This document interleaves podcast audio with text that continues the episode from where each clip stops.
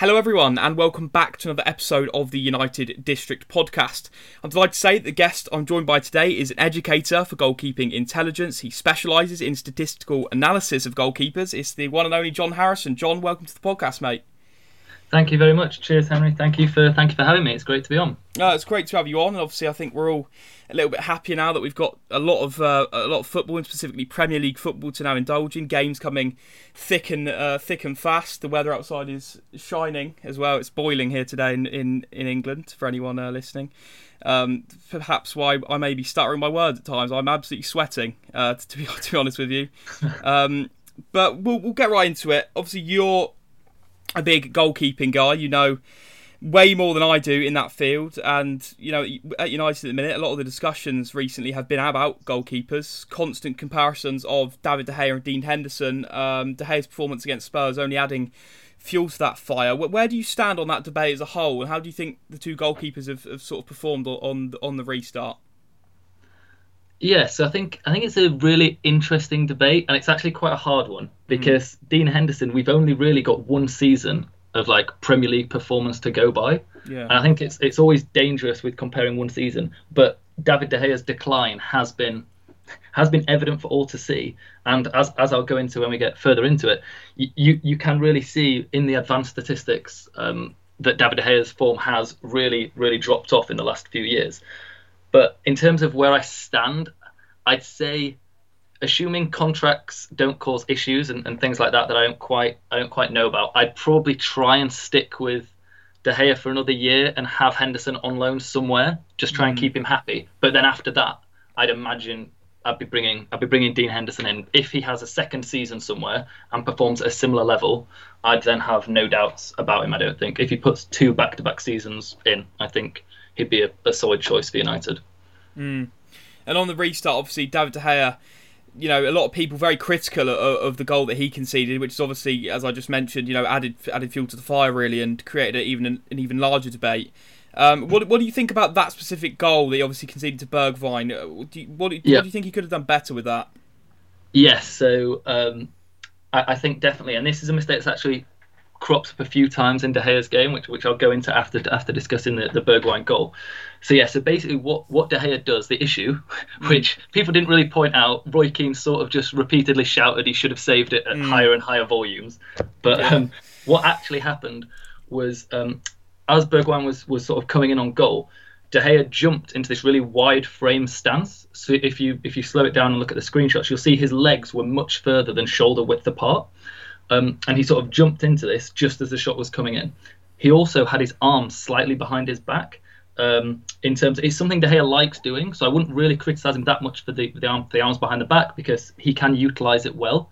Mm. So the reason he does this is because he swings his arms forwards, so he can try and get power on the save, and it's not something I'd advise doing because if you mistime it and your arms behind your back, there's there's no way you're making the save. But De Gea mm. normally times that well. Um, but yeah, the major problem was this this low set position with really wide legs, and what that meant was when Bergwijn's shot ended up going, I'd say it was like a sort of a foot away maybe from his left, yeah, from his from his left hand from his left hand knee. Um, basically, what happened there was because his base was so wide, he couldn't adjust his body, mm. and he tried to it was sort of an awkward it looked like it was in an awkward position between his leg and his hand and then he just tries to get something on it but because his weight distribution's all wrong and his body shape's all wrong he ends up just palming it into the roof of the net so the reason it looked so awkward is because of his stance so if he'd have hmm. taken a more narrow upright stance that shot comes in he'd have had much more time to get his legs out of the way and just palm it out for a corner right. um, and the, the reason i was saying this has happened quite a few times is because i've looked at so um, basically De Gea's made sort of, I'd say, in the Premier League about ten big errors over the last three years, mm. which isn't which isn't actually that many, but five of them have been this year, which has been, I guess, the major sort of issue. Mm. But the, the, Crystal Palace one as well is almost, it's not quite because I think Van Aanholt's a little bit closer to goal, but the Crystal Palace one is almost identical to the Tottenham one. He jumps into this big, really wide base. The shot goes in between his hand and his foot, and he just can't change his body in time, and it ends up just squirming in. I think it squirms under him in, mm. in, in, that, in that scenario.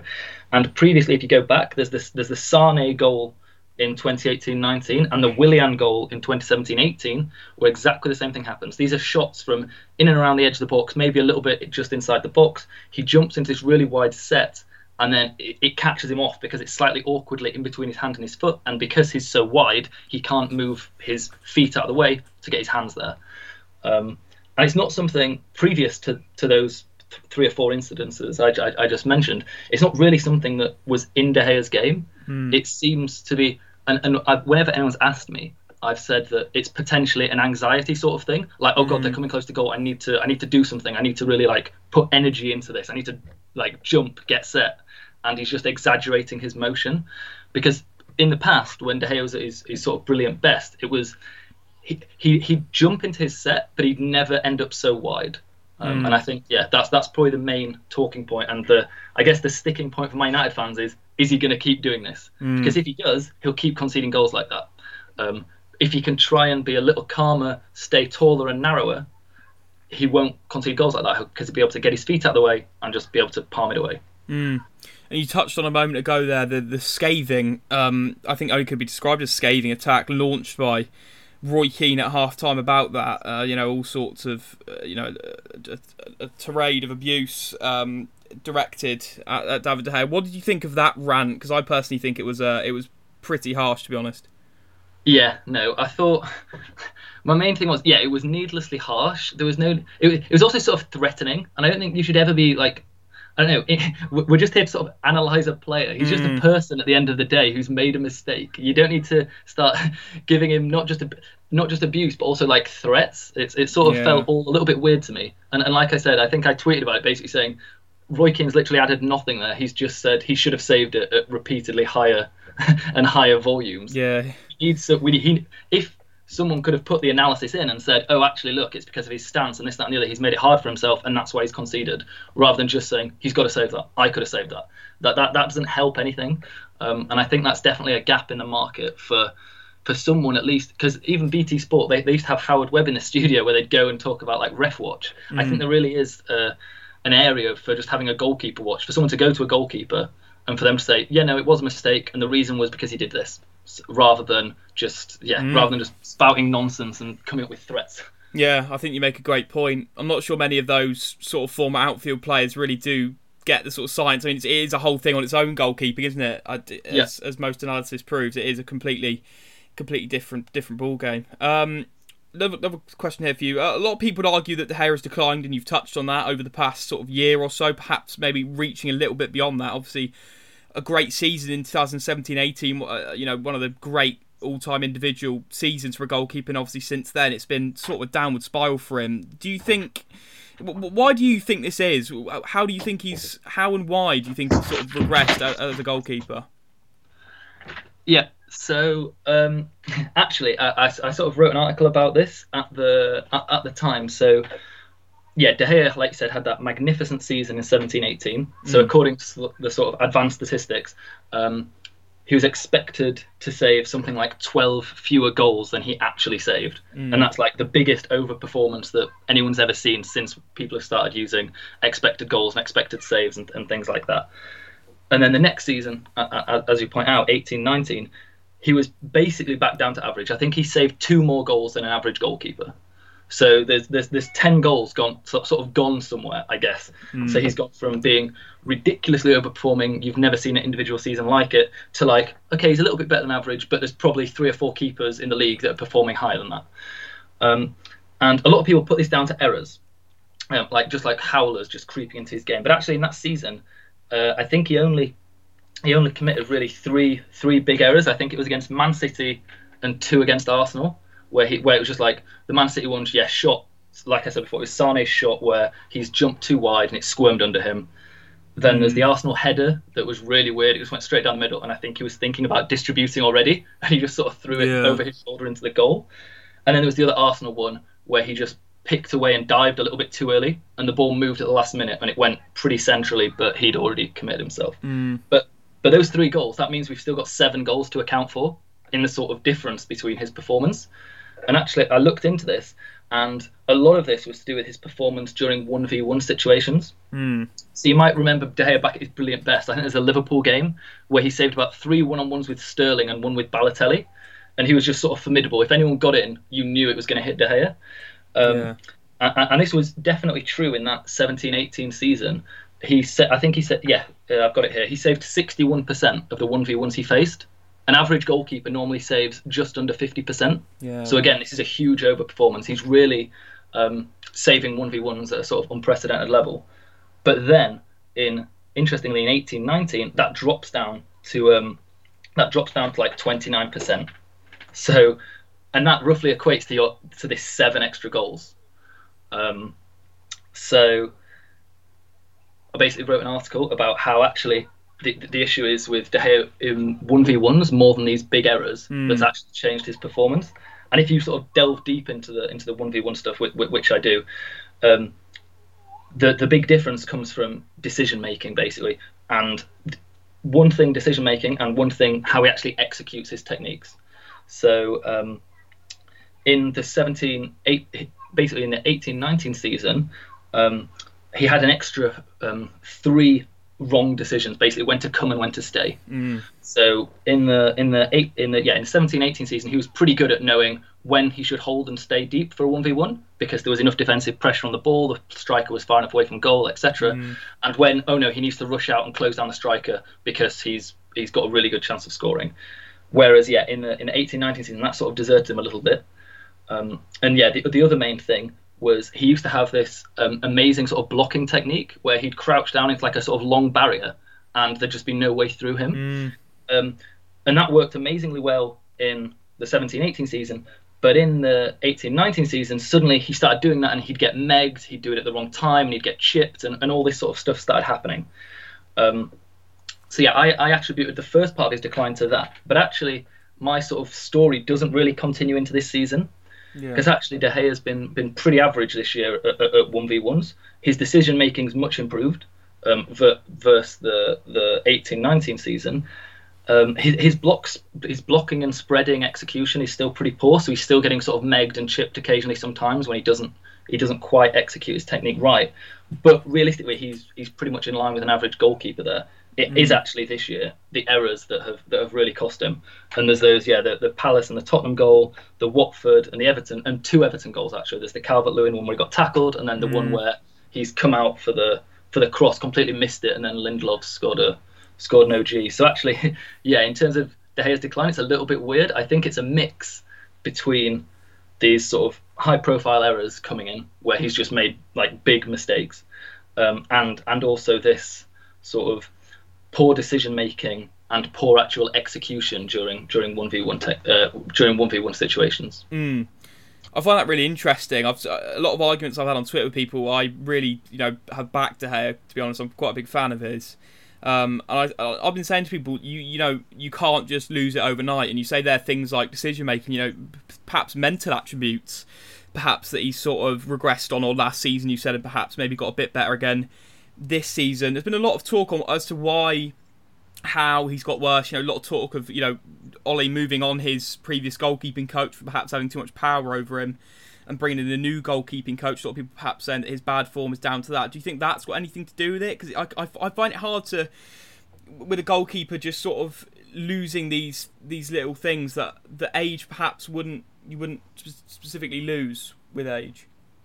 yeah no um i think it's definitely definitely a mental thing with the head as in i don't think he's like aged or deteriorated his reflexes this and other. and you can see that because he has these he still has consistently these one-off performances where he'll just save United a ridiculous amount of goals. Like he'll have the, the Tottenham, I think Tottenham away one the, the other year and things like that. And I think he had one in the Champions League this year against Sevilla or something. So I, um, he'll always have these one-off performances because he's still got the ability. It's it's just these these tiny little tweaks and these little decisions that I'm talking about. So if, if yeah, if we look at the two things, the errors and the one v ones, it's mainly about his decision making. Should he come or should he stay? And that's not really that much to do with his ability. It's more just to do with how comfortable he is is he in that situation. How much does he believe that he's doing the right thing? And then similarly with the, with the errors, if if you actually look at them, we've got this season there's five errors. Two of them are this sort of wide base jumping into a stance, which I'm sort of putting down to a little bit of anxiety when the striker's running in and feeling like he needs to do too much, mm. um, which is again more of a mental thing than a, than a physical thing. And then if you look at the the Watford and the Everton mistakes, that's just he should he should clear the ball before without taking an extra touch. That's just a mental lapse. And the Watford one is again, he looks like he goes to catch it and he's already thinking about throwing it out to his right back, and then oh no, mm. it's gone over his shoulder and it's gone in. So it, it, it does for me seem that he's not lost any sort of reflexes or shot stopping innate ability. It is just something to do with with concentration and decision making and, and, and, a mental process, mm. which I think it was already deteriorating before they changed the goalkeeper coach. So I, I, wouldn't put it down to that. If anything, I thought the change in goalkeeper coach might reinvigorate him. Yeah. Uh, it, well, I don't think it's made him any any worse in this regard. It's it's just it hasn't it hasn't improved him like like potentially I thought it would. Mm. So yeah, it's definitely an interesting one going forward to see what happens.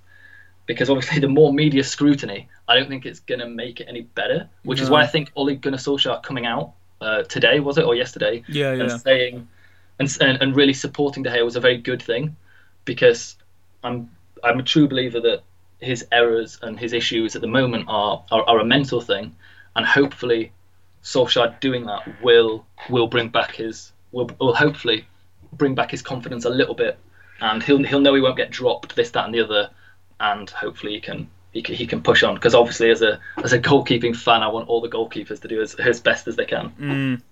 Yeah, of course. Another thing I saw recently was perhaps you know people suggesting that certain managers. You know, we we spoke on a podcast a few weeks ago to Frans Hoek, I'm sure you know well. Um, uh, he was talking about um, you know how closely goalkeeping coaches work with the goalkeepers. Perhaps the managers keeping a bit of a distance, but do you think that the actual manager of a club, because you know Jose Mourinho has excellent stats, for example, or you know used to under Petr Cech and stuff like that with goalkeepers. Do you think the manager has anything to do with you know a goalkeeper's performance and, and their sort of statistics?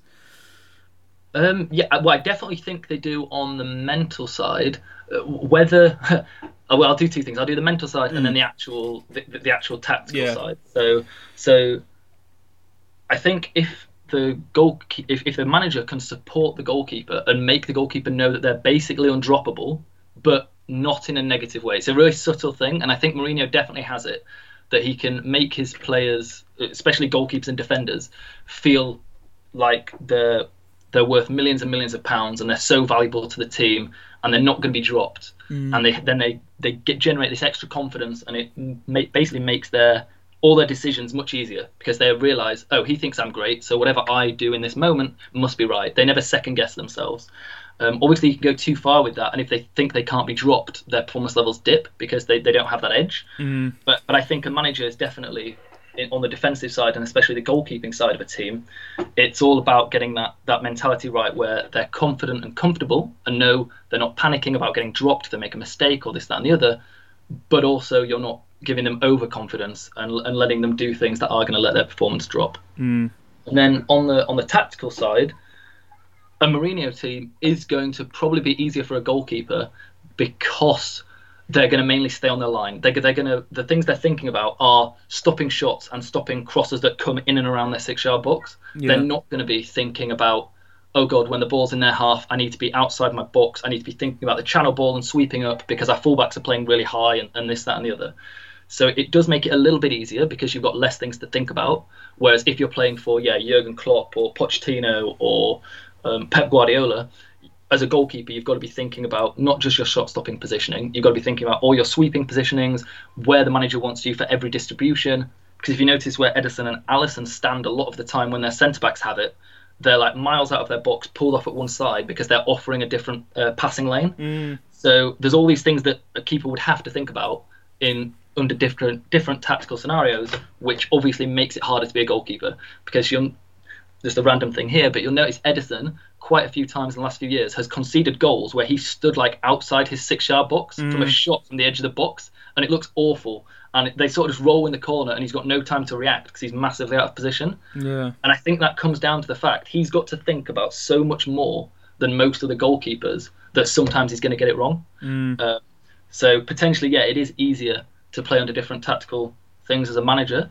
But um, I think it's only easier at like the sort of extreme ends. So I think the difference between Mourinho and Solskjaer, at least at Man United at the moment, won't be won't be too taxing on De Gea, other than potentially the man management psychological aspect might be it might be harder to play Yeah. under under Solskjaer. But I don't think the tactical difference is big enough that he's suddenly had to go to a Ederson Alisson style um, goalkeeper and think about everything in a in a slightly different way.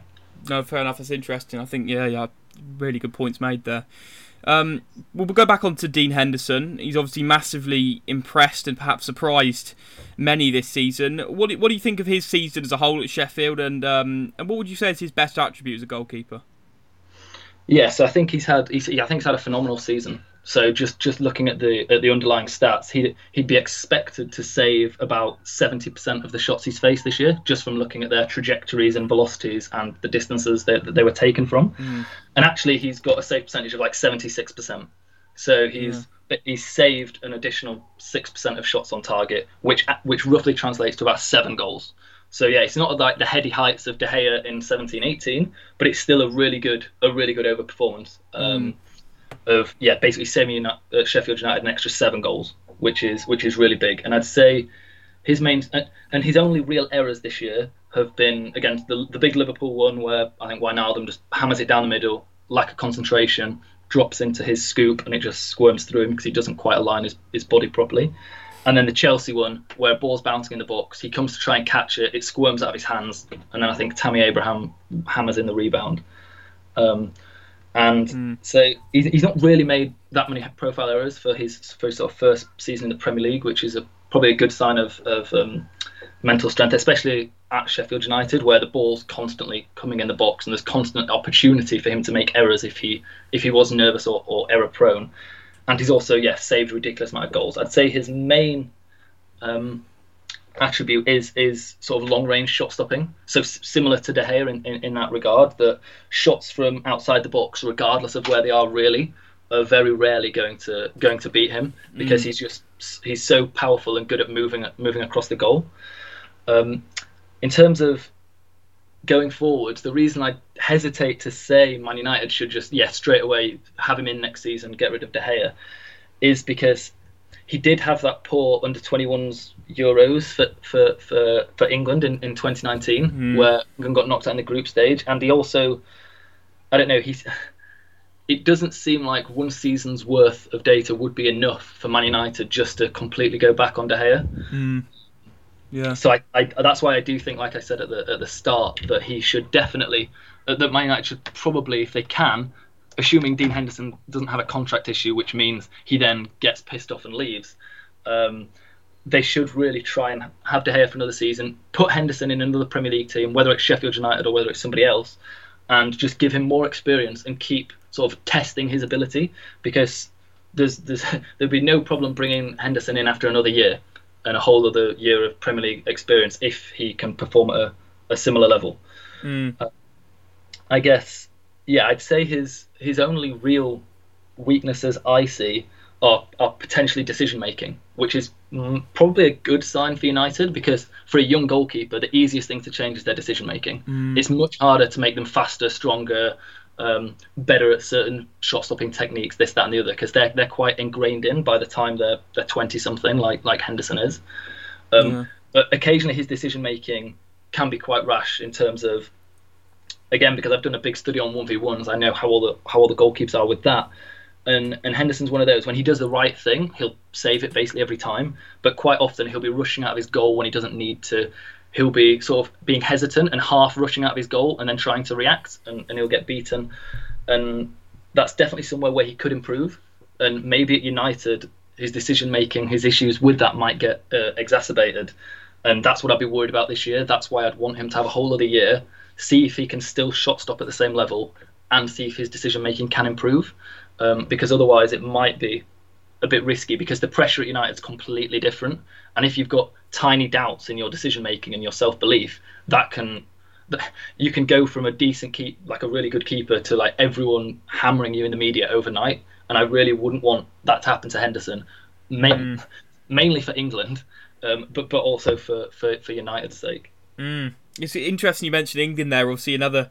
I I remember you know, another Roy Keane rant uh, amongst the many. I think was aimed at Jordan Pickford, wasn't it? I think um, Yeah. when Bruno Fernandes, uh, you know, from quite a way out put one. It didn't it wasn't exactly buried in the corner, and he had a, quite a lot to say about that as well um, in the studio as, as, he usually does. Looking forward for England as as, as an England fan, I'm sure you are as well. Um, Where do you, do you think Dean Henderson is now knocking on the door of Jordan Pickford for, for next year's Euros? How, how, do you think Pickford is still nailed on as number one? Because obviously he had a great World Cup in 2018. Obviously, a bit of a hero at the time, and as most of the squad were, but obviously not great form for Everton. Do you, do you think Dean Henderson's now knocking on the door for that England spot? Yeah, well, yeah, I definitely, I definitely think he has to be in the squad and has to be sort of playing the friendlies and the other games. Potentially, there won't be friendlies; they'll just be the the, the Euro Nations League stuff. But um, mm. whatever the games are between now and the Euros, um, if they can indeed get any England games in, uh, with the with the with the schedule. Um, mm. I think Henderson's got to be in and around playing, just because his shot stopping is just clearly from this season alone superior to Pickford's. My only issue would be if we're still going to play this sort of expansive football, um, playing it out from the back, constantly putting our goalkeeper under pressure. I don't know if Henderson is that goalkeeper. Yeah. So if, if you look at the, at the 2018 World Cup, Pickford received the ball under pressure more times than any other goalkeeper at the tournament. Right. And, and, he never made a mistake, right? No, we're not. We're never talking about Pickford getting the ball, getting nick, getting it nicked, kicking it straight to their team, and they're scoring or whatever. So it's a really big part of Southgate's England, the goalkeeper having the ball under pressure, and Maguire just being able to turn around, or Gomez, or Stones, or whoever it is, and just knock it back to Pickford, knowing he'll get the ball out to the other side, he'll keep possession, he'll keep it all safe even when they're under pressure and we're getting like deeply pressed by, by another team. And whether Henderson can do that, I don't know.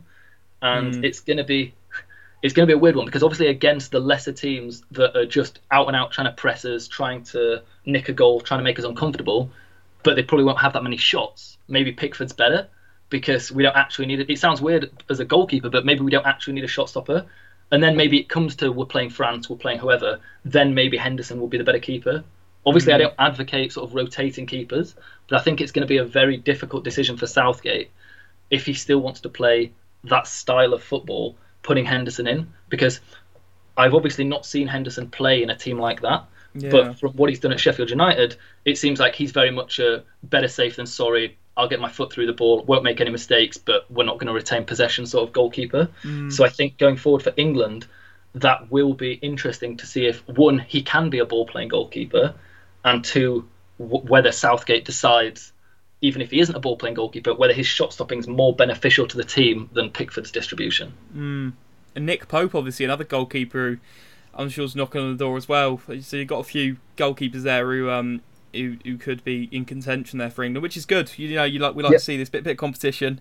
Uh, don't don't do the squad any harm. Just coming back to United, obviously as a third goalkeeper in, in the discussion, someone who's quite often forgotten about. The uh, current United backup Sergio Romero doesn't play all that much, but when he has, I think the stats are unbelievable for him. I'm not 100% sure on that. I'm sure you know more than I do on yeah. that. Uh, what, what do you think of Sergio Romero as a backup goalkeeper? Because I think many United fans regard him as perhaps one of the best backups in the world. Yes, I'd actually definitely agree with that. I think he's definitely one of the best backups in the world just because he's so solid and sort of he just seamlessly fits into the team. You don't really notice when when, when he comes in, in, in instead of a another goalkeeper. Obviously, if you think about Liverpool or Tottenham, when Gazzaniga or Adrian comes in, it, it all sort of seems a little bit shaky. It all seems mm. a little bit nervous. Like both the goalkeepers have made mistakes, but I'm, I'm not even highlighting that. I'm just highlighting the sort of you can sense when crosses are coming in and things are happening. It's just not the same as when Lloris and Alisson are there. And I think with United, when um, Romero slips in, you, you don't sort of get that, that that sense that everyone's nervous, everyone's panicking a bit. Oh no, De Gea's not playing, and I think that's a, a really good thing. And mm-hmm. as you as you pointed out with with the stats, I think Romero is actually a really interesting example of someone who looks amazing in the sort of basic stats, but the, but the more you probe, he then just becomes pretty solid. So like, yeah, he's played 14 mm. games this season with 11 clean sheets and only three goals conceded, yeah. which like looks absolutely fantastic. But then actually in four of those clean sheets, he didn't have a save to make. Right. Um, so he and and actually, if you look at yeah his expected save percentage, I think it's 88 percent, which is like the highest I've ever seen someone's been. Mm. So so he's just in the, in the FA Cup and in the Europa League, he's just not faced that difficult shots. His save percentage is 90%, so he, he has overperformed by, by 2%. So he saved United roughly a goal in, in those games. But um, I think this season he's been like a solid goalkeeper. He's not been something like amazing where you can think about dropping De Gea for him straight away. Potentially, if De Gea just needs it out of the limelight for, for, for a few weeks, Romero's a great goalkeeper because I think he could just slot in, and then as soon as De Gea's feeling more comfortable again, you could you could rotate them back out. Um, but yeah, he's definitely not someone like he's not playing at Henderson's level, for for, for example. So it's but yeah, he is a great um, a great backup choice. Mm. Moving on to a couple more sort of general questions. I know these are going to be a little bit tough to answer, I think, but um, the first one we've got here is what's a goalkeeper skill that isn't talked about enough and is quite important? Oh yeah, okay. So I would not talked about enough is probably that probably the hardest bit bit, bit for me, but I'd say um, it's quite broad, but shot stopping mm. technique selection. So mm. what I mm. mean by this is when the ball's whizzing close to your body, um, is are you going to stick out a foot and try and save it like that, or are you going to try and dive and collapse on it?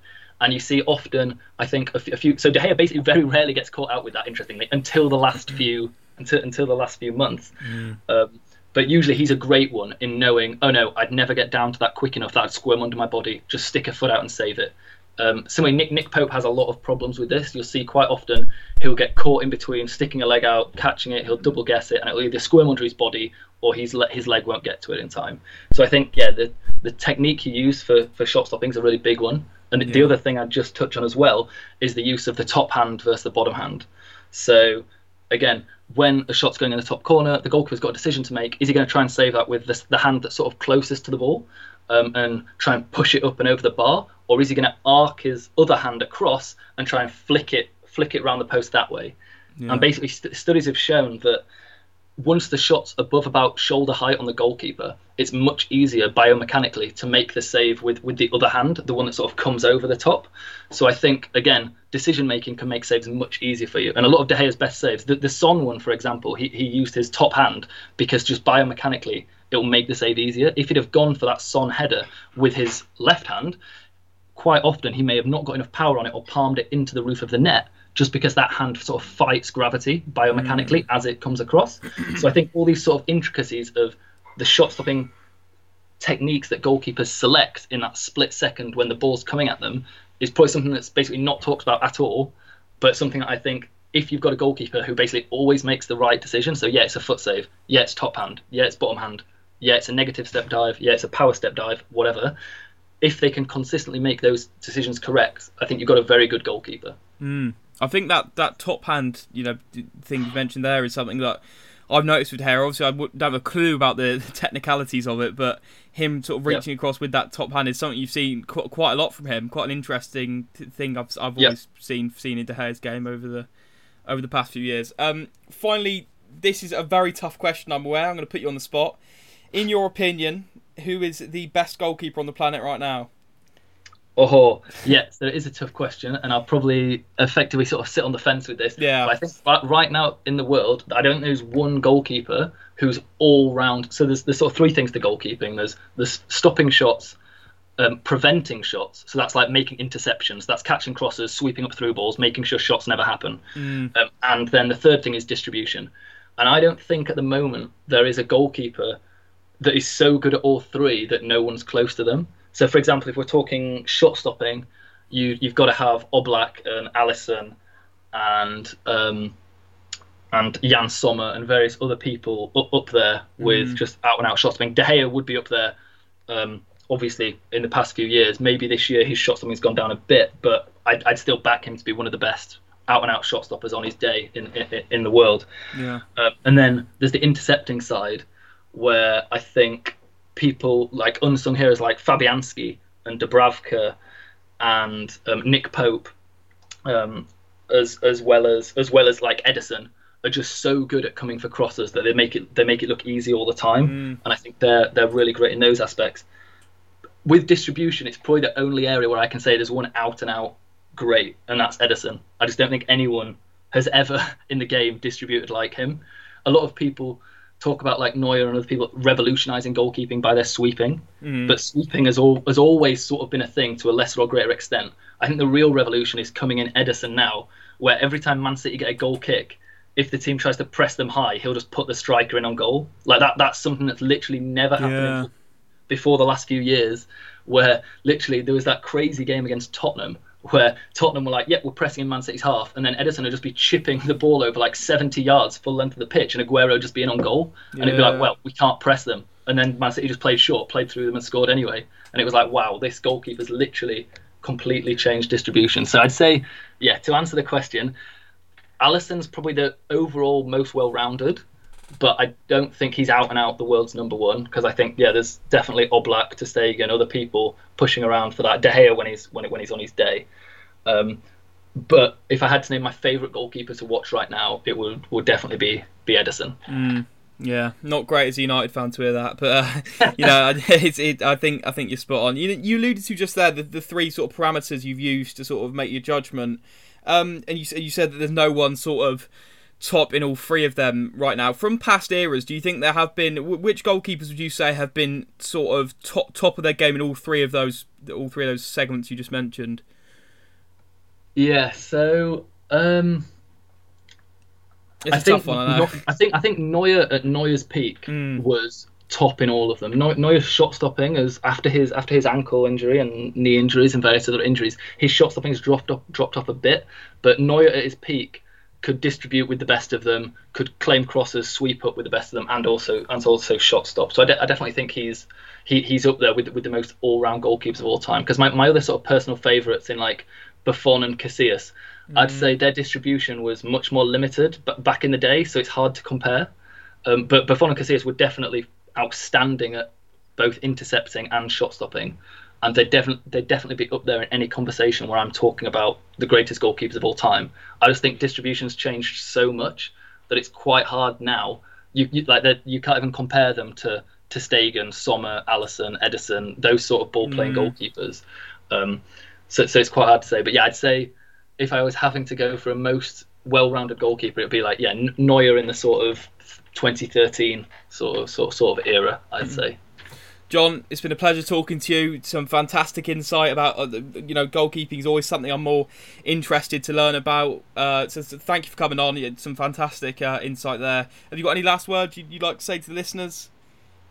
Um, no, other than just thank you, Henry, for having me. And I, I'm I'm really happy that so many people are getting interested in goalkeeping and the amount of engagement that's going on with my Twitter and things like that. Because people are more interested in goalkeeping, is for me it can it can only be a good thing that everyone wants to sort of educate themselves on, on I guess football's most unique position. Cheers, mate. Thank you. Cheers.